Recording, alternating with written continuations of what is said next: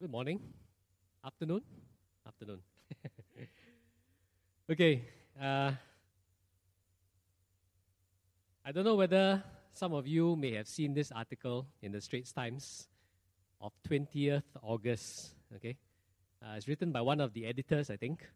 Uh, the title of the article is Fake News Truth is Dead. Okay. So he was bemoaning that nowadays, and I think we all know that very well, right? We live in an age where sometimes it's hard to pin down the truth. People offer so many different opinions and views. We have access to all sorts of channels, the internet, the social media. Uh, uh, sometimes, you know, it takes so it takes so much difficulty to find out what is the truth. And so, so actually, you look like just like that picture there, right? Uh, you got to sort out all the fake news before you arrive at the truth. And sometimes it's just too troublesome. So we just say, let's leave it. You know, let's just leave all this alone. Well, I, I myself have been uh, duped by fake news. Let me share with you my story. Okay? You know, when uh, 11 years ago, uh, I was going to move back to my mother's house because uh, my mother is getting old and uh, we want to look after her. Uh, so my children were very happy to move to my mother's house because it is a, a, a terrace house, so they could keep a dog. Okay, so they were excited the prospect of having a dog. So we were deciding what kind of dog should we have. Yeah, uh, so I was more for a dog that could actually not only we could play with but help us to look after the house as well. So a guard dog was one of my criteria. Okay, uh, but my children, after checking checking through, they decided oh they like Shetland sheepdog because it's so cute. Okay. Then one day, my son pulled out this article from the internet, you know, to show me Shetland sheepdog, good watchdog, you know. So I took a look at it, read it, and said, okay, okay. So I decided to give in, and we bought a Shetland sheepdog. So for 11 years, we've had this dog. I, I, I, don't have a picture, unfortunately, but it looks something like the one on the right. uh, this dog is very cute. We love this dog. But this dog is absolutely the worst watchdog, guard dog ever. okay? So this dog is so friendly. Whenever anybody comes in, stranger or somebody it knows, it will always welcome the person. Okay, uh, so hopeless guard dog. And if there comes to trouble, he'll be the first one to run away. okay? So I was conned, conned by my son, uh, and uh, conned by fake news, right? But sometimes I think you know there's a lot more at stake than just which is the right dog to choose. Yeah. Uh, sometimes the truth matters much more than that. Yeah? The truth matters because it could be a matter of life and death. Yeah? Or it could be a matter of eternal destiny. Yeah?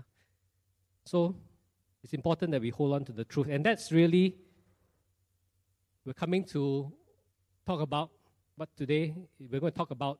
Peter warns us of the dangers of false teachers and false teaching because that detracts us from the truth. So we're now in the second chapter of Peter. You know, Peter has uh, second Peter has three chapters, right? The first chapter talks about that God has given us everything that we need to live a holy and godly life. Okay, so everything has been provided by God. Then chapter three, if we jump on, says that you know, one day Christ will come again, and the whole earth and even the heavens will be destroyed. But our hope is that Christ will bring us back to Him and into a new heaven and a new earth. So, therefore, since we have this hope, it is our motivation to live a holy and godly life. Okay? So, we have holy and godly life, first chapter, we have holy godly life, the third chapter, and in between, this is where the warning on heresy comes in. It says, Make sure none of us get tripped up by false teaching and lose our way in this journey of living a holy life with God. Okay? So Peter wants us in chapter 1, he says, make your calling and election sure. Right? And in chapter 3, he says, be on your guard so that you will not fall from your very secure position. So it's this message that Peter is writing to us, this warning that he gives to us. So what is our calling really? You know, Peter talks about our calling and election. There are really two parts to this calling, right? Jesus came to call us to himself, and Jesus came the first part is Jesus came to save us from from what? In the Bible it tells us when Jesus was about to be born, it says Jesus, you are to name him Jesus because he will save his people from their sins. Okay? So that's what Jesus came to save us from, so that we could be saved from our sins. We know in God's eyes, sin is a very damaging thing for us, right? Our eternal destiny is damnation if we don't have, uh, if we continue in sin and if nothing is done about our sin. That's why Jesus had to come, right? To save us from our sin, right? But that's only one part of the story. Jesus came to save us from our sin, but Jesus also came to save us for something, right? So, what did Jesus come to save us for? So Peter reminds us, right? Of course, Jesus came to save us, uh, to be in heaven with Him. Jesus came to save us, to have a relationship with Him. But Peter reminds us that, you know, Jesus came to save us also to be restored to the image of God. We were all made in the image of God. And we lost that, right? When we sinned. But Peter is saying that we are all, Jesus came to save us to be restored to the image of God, to live a godly life and to participate in the divine nature, right? So Peter reminds us about that. For some of you, before I get into the topic of heresies, may be thinking, I can't think of any her- heresies, you know, that are hounding us right at the moment. Uh, and, and, you know, in church, they seem to preach uh, correct stuff, you know. Uh, what, what heresies, what heresies do I need to be worried about? Okay? Uh, do I need to be worried about any heresies in the first place? Well, Second Peter starts off by addressing that very question, right? Peter says, Peter tells the Christians, right? He says, let's read this together. But there were also false prophets among the people, just as there will be false teachers among you. They will secretly introduce destructive heresies, even denying the sovereign Lord who bought them, bringing swift destruction on themselves. Many will follow their depraved conduct and will bring the way of truth into disrepute. Okay? So Peter's warning is there will be okay false teachers among you. Right? That means in the church. Right? Maybe not in this church, but in the church somewhere. There will be false teachers among you. And they will introduce heresies. So Peter is warning us. You may not think so at the present. You look around and say everything looks fine, but the Word of God, and Peter tells us there will be. And not only that, many will follow. Yeah? So we are warned, right?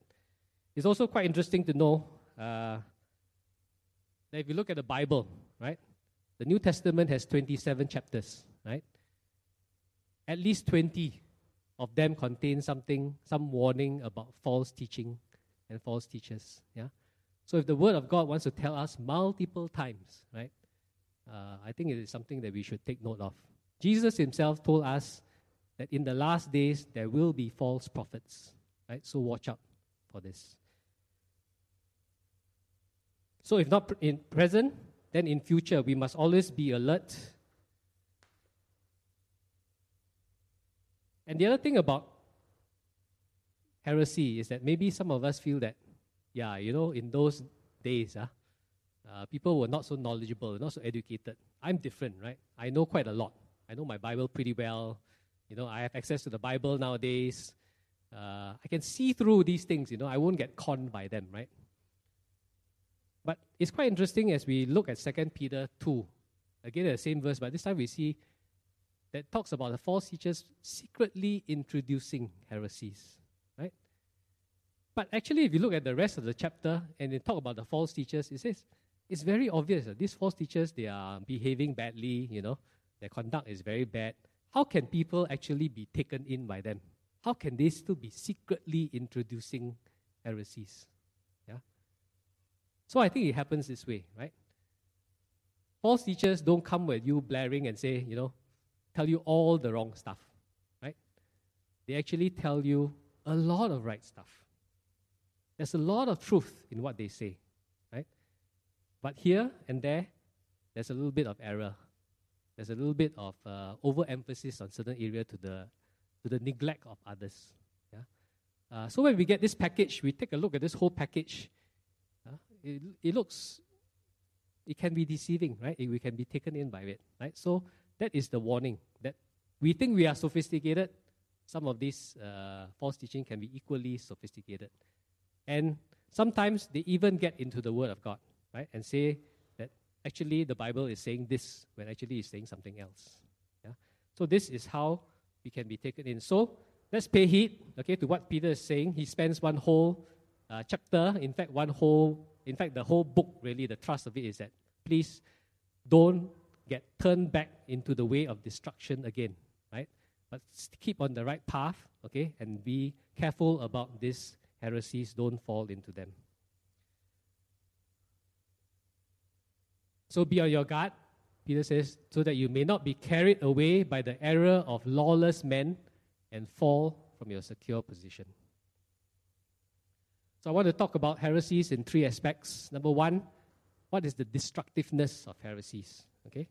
And actually, if you look at it, the whole entire chapter from verse 1 to 22 is scattered uh, with various pictures of the destructiveness of false teachers and heresies. Right? Then the next point is about deceptiveness. Deceptiveness so that we understand how we can be deceived uh, and understand how we could be vulnerable to heresies. And lastly, most important, what is our defense against these heresies? So, firstly, Peter uses a very strong word, adjective, in his description of heresies. He says destructive, right? In the King James Version, it says damnable, right? That means it, ca- it causes us to face damnation if we follow them. But what is heresies? Heresies is translated uh, either as false teaching heresies as we know it, or sometimes it's translated as factions. Okay? So the very first danger of heresies is that sometimes it causes factions in the church. Right? It causes disunity. It causes people to, you know, align with uh, one group or another group, uh, and it causes uh, divisions. In Romans 16, it says, I urge you, brothers and sisters, to watch out for those who cause divisions and put obstacles in your way that are contrary to the teaching you have learned. Keep away from them.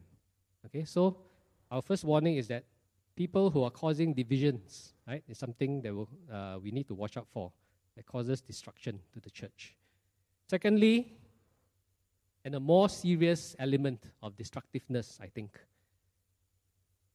we can learn from the condemnation that is given to the false teachers. Okay, uh, many many words is used to describe in this chapter what is the fate that will await the false teachers. You know, things like words like destruction, condemnation, judgment, punishment, harm. You know, blackest darkness is reserved for them, etc. So all you can see that is Peter is very strong. Peter is very strong against these false teachers and false teaching. But why? What, what is it about them that uh, makes him, you know, say that they deserve all this? And actually, it is not so much about the false teaching per se, but it's what the false teaching leads people to do? And the false teaching basically leads people to deny Jesus, right? To deny the Lord and what He's really done, or aspects of what He has done for us. Yeah? Uh, and it also tells people that it's fine, you know, you can carry on to live uh, immoral lives, it's fine, you know, uh, and they get deceived and they go back to what was what exactly Jesus came to save us from? So this is the more destructive element of false teaching. So let me get into that. Firstly, it says because they denied the Lord, right? Second Peter so let's read this uh, passage from Corinthians together, Second Corinthians. It says, But I'm afraid that just as Eve was deceived by the serpent's cunning, your minds may somehow be led astray from your sincere and pure devotion to Christ. Or if someone comes to you and preaches a Jesus other than the Jesus we preach, or if you receive a different spirit from the spirit you receive, or a different gospel from the one you accepted, you put up with it easily enough. So, this is another warning from somewhere else in the Bible that tells us if, that if we hear about Jesus different from what we have been taught, right? Uh, if we hear about another gospel that's different from what we've been taught, right? The gospel tells us we are saved by faith alone. But if something somebody comes along and tells us, no, it's saved plus circumcision, or saved plus, you know, you must do this or you must do that. That is not the gospel. That is the truth. Right? We must reject that. Yeah? So because we deny the Lord and what He's done for us, that is a danger for us. That can be a danger for us. Secondly, it also says the false teachers sanction shameful ways. In other words, false teachers are saying it's okay, right? It's fine uh, to go back to your immoral lives. But when the word of God is very clear, the word of God is very clear. It says, all these acts, all these sins, sexual immorality, impurity, etc., etc., discord, right? It says that those who did this and who live like this will not inherit the kingdom of God. So the word of God is very clear, right? That all these things are not acceptable to God, and if you and these people who do them will not inherit the kingdom of God. Again, it says in 1 Corinthians 6, it says, Don't you know that wrongdoers will not inherit the kingdom of God? And Ephesians 5, it says, You can be sure of this, right? No immoral, impure, or greedy person, such a person is an idolater, has any inheritance in the kingdom of Christ and of God. So anything that tells us that, you know, it is fine to continue to live a moral life is totally against what God's word is saying in various places, right? So the false teachers are leading these people back down to the road of destruction. And Peter tells uh, a few stories that talks about the doom that awaits false teachers. Peter talks about three stories. Peter talks about the angels, the fallen angels, who are now sent to hell because they disobeyed God. Peter talks about uh, the days of Noah when people were doing wicked things, right? And God had to send a flood and wipe out the entire earth except for Noah and his family. And Peter talks about the days of Sodom and Gomorrah where people were living uh, uh, wicked and unrighteous, and God sent a, sulf- a rain of sulfur on Sodom and Gomorrah and destroyed it. So Peter is trying to tell all these stories to say that a similar fate awaits false teachers and those who follow them actually, right? Because you are continuing in your wicked and righteous ways and you are actually just asking for God's punishment to come upon you. Yeah? So it's interesting to note there are false teachers the judgment against false teachers is not because they actually go around talking about heresies, but it's also because they are promoting ungodliness. Uh, so that is very much in line with the theme of what Peter wants to keep telling us, right? We must continue to live holy and godly lives. How about the deceptiveness of uh, heresies, right? What, what can we understand about uh, our vulnerability and what causes us to be deceived. Peter says that these false teachers uh, entice us uh, by appealing to our lustful desires. Right? He also says the false teachers promise us freedom. Right? That's something I think we we sometimes want, right? Freedom. We, we don't want to be stuck by so many rules and you know do this and do that. Cannot do this. Cannot do that. And sometimes it's, it's attractive, right? When people say there's freedom, right? There's freedom. But unfortunately, this freedom, as, as God's word says, you know, uh, actually, they are also not free. They are actually entrapped by their own depravity, right? Okay. So the first two things, I look at you and I say that uh, I'm, I'm, i think all of you will think, no, la, I'm not going to be enticed by, you know, all this. I know all this is wrong, right? Uh, how about this? You know, in First Timothy it says we can also be enticed if we have an unhealthy interest in controversies.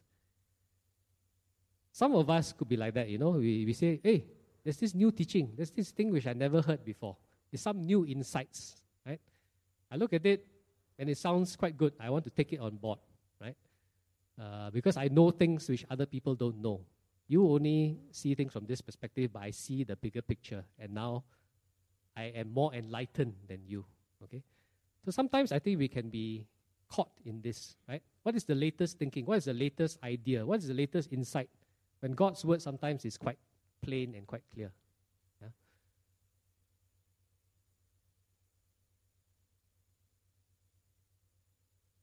Then the Bible also tells us that sometimes we get caught up in some of these things because it is what we want to hear. You know? Uh, some things are a bit hard to accept, right? Sometimes we think about it, we say, sometimes we struggle. Why is there hell, God? You know? Why is there such a thing called hell? It's such an awful place. Why would you send anyone to hell? So we would like not to believe that there's hell. You know? But God's word is very clear that if we do not accept Him and follow His ways, there will be eternal consequences. And actually, there are people going around and preaching, you know, uh, that hell is not really a real concept, you know. Uh, so sometimes when we struggle with certain things in God's word, we can get prone to accepting things which are not right uh, because we really want to believe. We really want to believe that is otherwise. Yeah. Okay, but still, you know, you feel that, ah, okay, I will not be, be trapped by any of this, right? I mean, this is all very obvious to me. But then there's one more tactic? And the last tactic is we distort scriptures. You all are good Christians, right? You all read the Bible, right? So how do I get to you, right? How do I get you to believe in something false? How does the devil get you to believe in something false, right? Distort the word of God, right?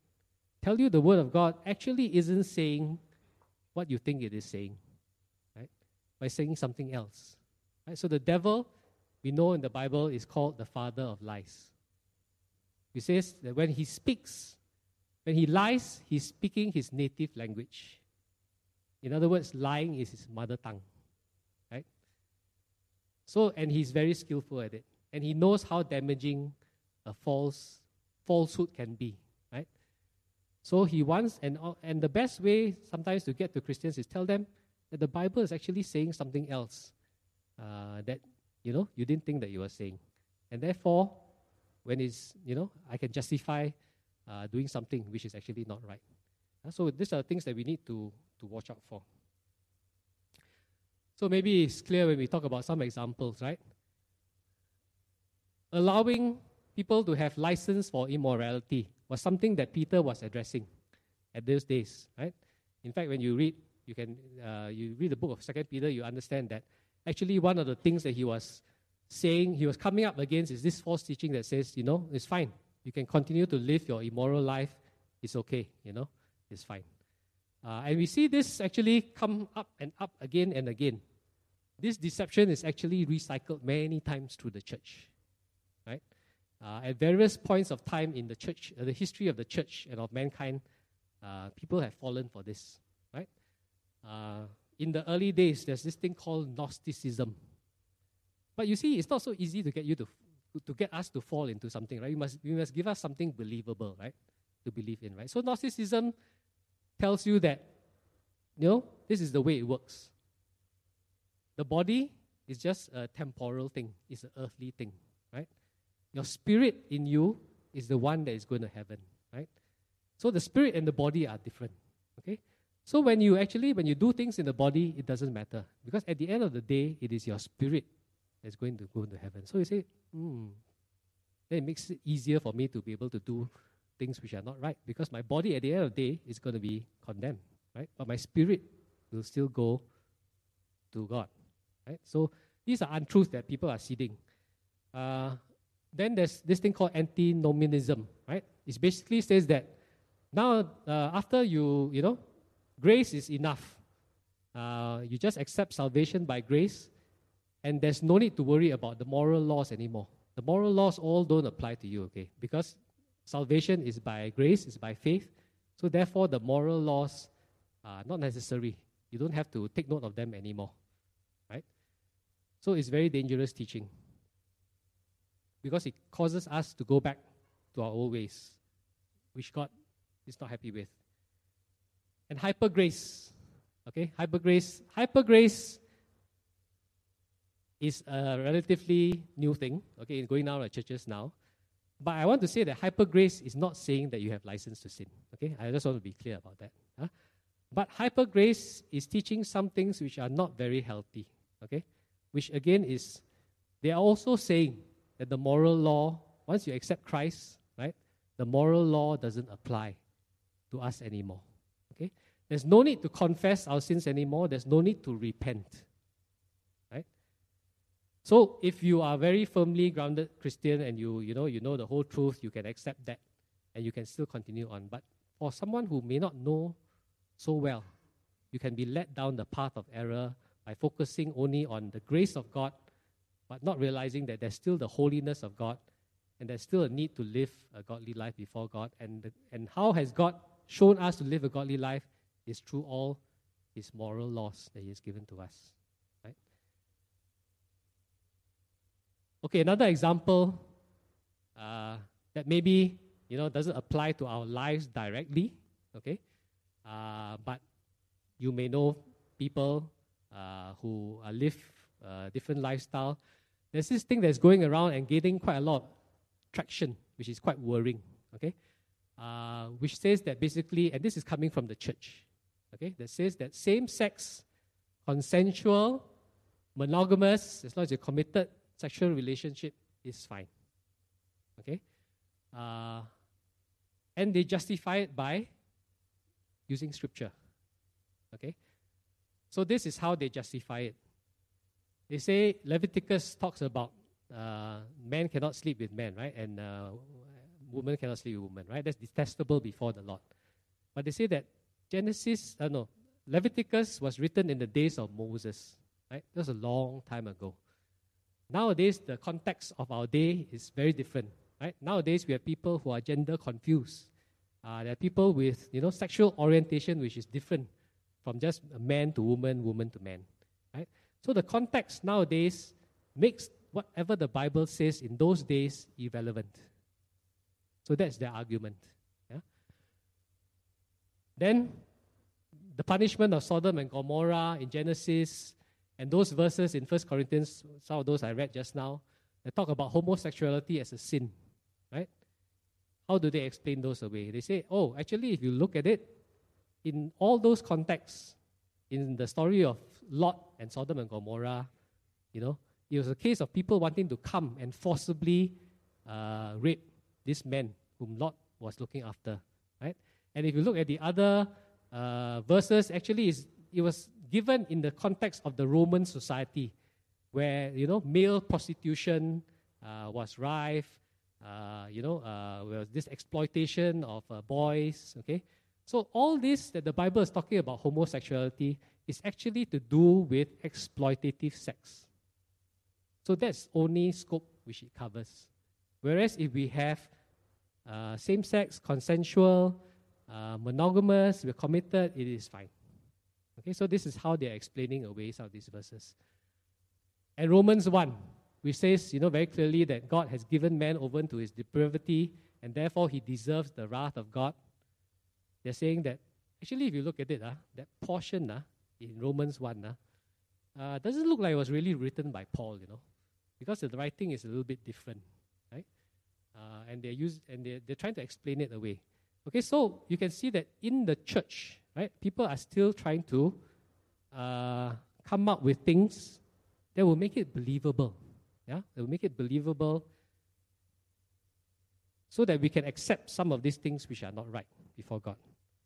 So this author, I think, says it quite well on this issue of same-sex, uh, consensual, monogamous marriage, uh, sexual relations.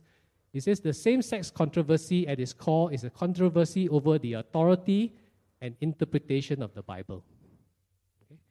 So the battleground has come uh, into the church and even into questioning uh, what is Scripture really saying?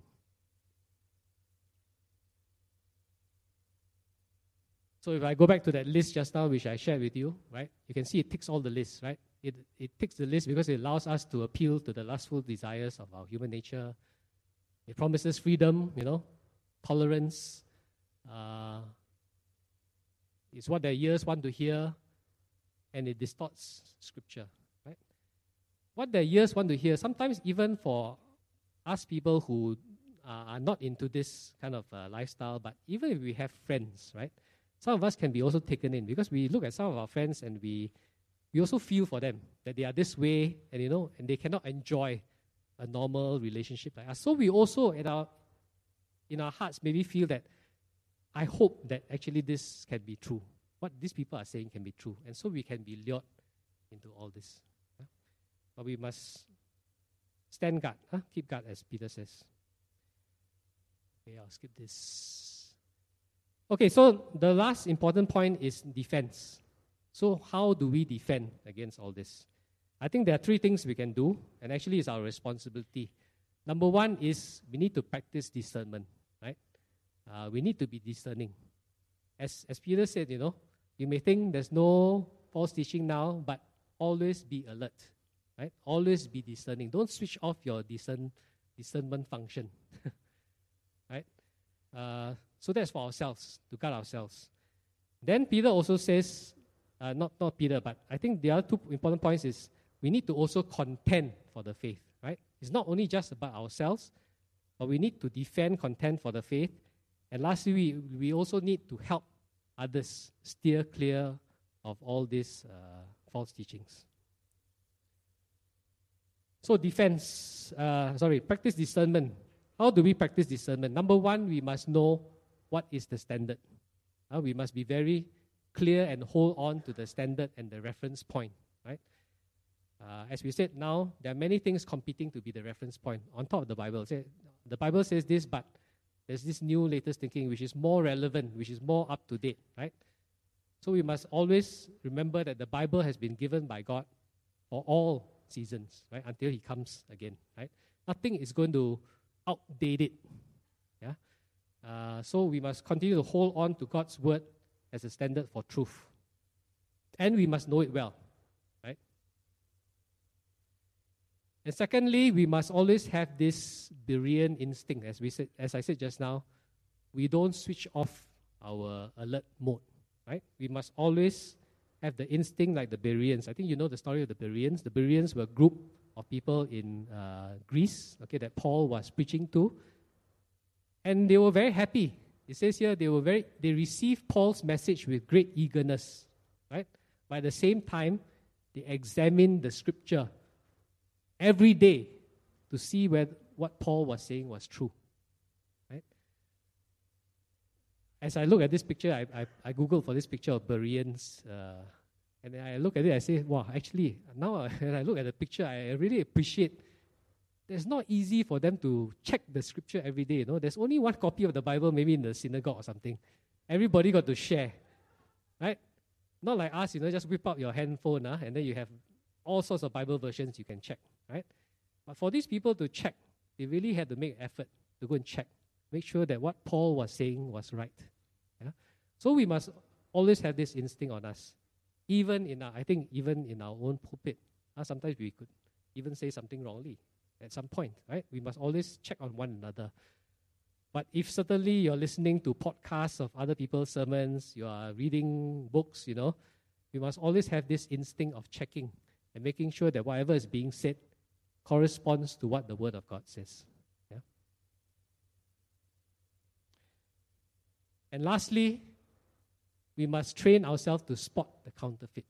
Yeah, I think we have heard this story before, right? When people always talk about this truth, they say that, you know, uh, truth. The the analogy is like these people in the bank who are counting money, right? And how do they train them to count money and make sure that they are they are receiving all the right money and not counterfeit money? They train them. Basically, they start off by training them to identify what real money looks like uh, this is the, the watermark, you know. Uh, the picture is here, this place, this is the serial number, this is the whatever. So they learn to recognize what is true before they can start dealing with what is fake. Right? So the more we recognize what is true, it helps us to recognize what is counterfeit or fake. I think we also need at the same time to be aware of what is the latest fake. Ah. right? So, for instance, is your PC antivirus software updated? Yeah? I'm sure we do, right? We do update it, right? Because we are worried about the latest virus wiping out our computers. and whatever data we have there. So, in the same way, I think the analogy is we must also be aware what is some of the latest uh, attacks against God's word, what is the latest attacks against what uh, the truth is, so that we can also counter this effectively. So, practice discernment. The second one is content for the faith. And let's look at this verse, uh, this passage from Jude. Uh, let's read that together. Jude. Contend for the faith that was once for all entrusted to God's holy people. For certain individuals whose condemnation was written about long ago have secretly slipped in among you. They are ungodly people who pervert the grace of our God into a license for immorality and deny Jesus Christ, our only sovereign Lord. So you can see Jude was actually also dealing with very similar issues. Huh? People were saying that it's okay to be immoral, it's fine, right? And uh, they're denying the Lord. So Jude, first thing he told them was contend for the faith. So contend for the faith. When I read that, it, it conveys to me this picture of this guy, you know, this Roman soldier ready to fight, you know. And that's actually what Jude is saying. Be ready to fight. Be ready to defend the faith, you know. It's an impassioned plea on his part. Don't just sit there don't just sit there, hear something wrong, and do nothing about it. Be ready to defend the faith. Right?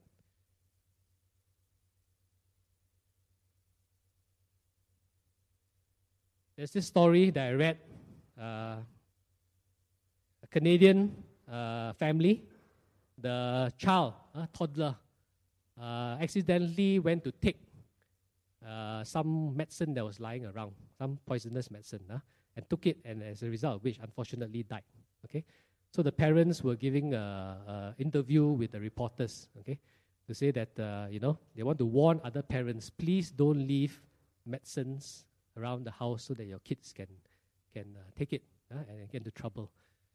And I think this is a very good metaphor for us in the current day society. Okay, we, we I just now I opened by saying that we live in a society of fake news. Right? There are so many variations of the truth, right? Uh, we can find them all, such that nowadays we don't take things at face value anymore, right? We have to check everything. And we are also, you know, so used to having various variations of the truth at our, you know, in front of us, right? But there are also variations of lies, right? If there are variations of truth, there are also variations of lies, right? So we are so used to having all these things around. So sometimes we say that, okay, we hear this, we're not so sure whether it's right, but okay, just file it away, you know. Uh, and, and worse, you know, maybe, maybe we could tell somebody else about it. Or we could all sit down and talk about this thing. And we just leave all these untruths hanging around in our minds, you know, uh, telling other people about them. And, you know, instead of chucking away this dangerous poison, we actually just keeping all these things there, right? And one day, they could cause some problem to us, right?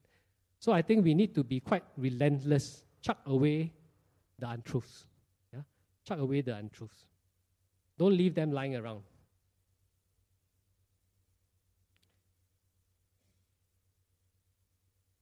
And in fact, Jude concludes by saying that, you know, we have to be at defending the faith. We also have to go to the extent that we actually rescue people who are going astray. Right? So Jude says, just like a fireman, save others by snatching them from the fire. If you see people being uh, potentially harmed by false teaching, you should actually go out and save them. Huh? Not sit down there and do nothing. Okay? So having said that, let's test. Let's test you. what do you do? What do you do when you go to a church and you know and you hear something that eh sounds a bit not right? Or what do you do, for instance? You could be even here. I, if I say something not right, what will you do? Just happily go back and say, okay, he's the pastor, he must know what he's saying. You know? Or do you actually check against the word of God? Very good. Right? Or when you listen, when you get a message sent by somebody, or, or when your CG discussion and somebody says something that sounds a bit funny, right? Do we say, okay, that's, uh, that's interesting and uh, let's move on, you know? Or, or do we tackle it and say that, no, that doesn't sound right? Yeah? And we, we, we, when we get somebody sends us some message, you say, hey, very interesting message, this new speaker from US, you know, and he says this is this. And then when you listen to it and hey, something doesn't sound right, what do you do? Right? So content for the faith means what? What do we do? I think Victoria was pointing very good at her Bible. So we always check it back against God's word. Okay? As we said, we are very blessed to have God's word readily available to us, and we have the Holy Spirit which is given to lead us into all truth. So we check against God's word. That is our standard, right? And if you still have a problem, you can always consult the elders or the pastors, huh? and uh, we can give you some guidance. But what we shouldn't do, right? What we shouldn't do is do nothing. As I said, huh? do and just leave it be. Say, okay, that is another view, you know, uh, fine. Okay? And don't depend only on Google for the answer. because you can find any answer you want on Google, right? You can find that the Shetland sheepdog is a very good guard dog. okay? So Google is not reliable. You can find anything you want out there. Okay? So always come back to the Word of God. Okay, finally, we have a responsibility not only to take care of ourselves, but we have a responsibility also to train the next generation. Let's read uh, these verses together. Ephesians 4 12 to 14. It says, To equip his people for works of service, so that the body of Christ may be built up, until we all reach unity in the faith and in the knowledge of the Son of God, and become mature, attaining to the whole measure of the fullness of Christ. Then we will no longer be infants, tossed back and forth by the waves, and blown here and there by every wind of teaching, and by the cunning and craftiness of people in their deceitful scheming. So you can see that this is something that is told. Of course, this is something told to the, the, the pastors and leaders of the church to equip. But after you are equipped, it is also the responsibility of all of us to build up the church, right? To build each other up. So we are supposed to come alongside, teach people what is the truth, correct people when they are hearing something that is wrong. Huh? So we must do this for one another. Okay? So three things to, to build our defense, practice discernment, contend for the faith, don't be passive if you hear something wrong, right? And train the next generation. And train the next generation, can I offer a few practical suggestions? Huh? Uh, I think if you've been a Christian for a long time, huh, uh, one good way actually is to be involved in discipling others. Okay? Uh, that's a very practical way of training somebody else to be firmly grounded in the truth. Uh, this can be various ways. You can volunteer to say, I am willing to be one of those people who follow up new Christians, right? I'm willing to be one of those people who take people through baptism class. I can be willing to help out in the CG more. Or I can be even willing to be a CGL. Right? These are various things. Some of you are already doing that, great. For the rest who are not doing that, consider doing that. Huh? The best way to disciple. Otherwise, we say, yes, this is good, but what do we do? Right? And the advantage, the blessing that you will get when you disciple someone else is that as you go through the truth the second time, or the third time, you find that it grounds you a lot more.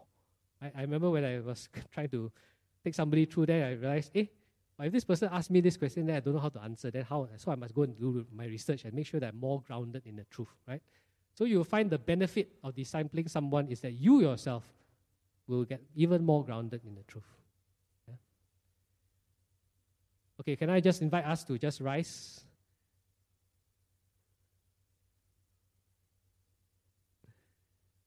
And let's just, just come before God and, and, and say, God, you know, you have I've heard your word today. Yeah. What do you want me to do with it? Right? How do you want me to respond to your word?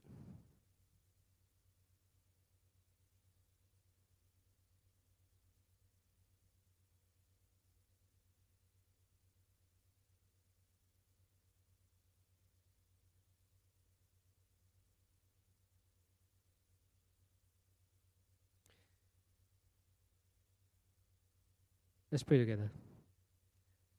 Lord, we have heard your reminder from your word today, your warning actually through your apostle Peter. Teach us, Lord, to respond, respond to what you have told us. Teach us to be part uh, of the solution, Lord, to build up one another in the faith. Teach us to be part of the defense so that we can contend for the faith together. Teach us, Lord, to love your word, to grow deeper in your truth, Lord so that we are well grounded and will never fall. We thank you that your, you have given us, Lord, everything, as your word says, that we need for living a godly life. We thank you that you have not left us without resources. You have not left us, uh, you know, helpless. We thank you for your word that guides us. We thank you for your Holy Spirit that you have given to us, our counselor, the one who leads us into all truth. So teach us, God, and help us to continue in the way of following you, to live godly lives pleasing unto you. We commit ourselves to you. In Jesus' name, amen. Thank you.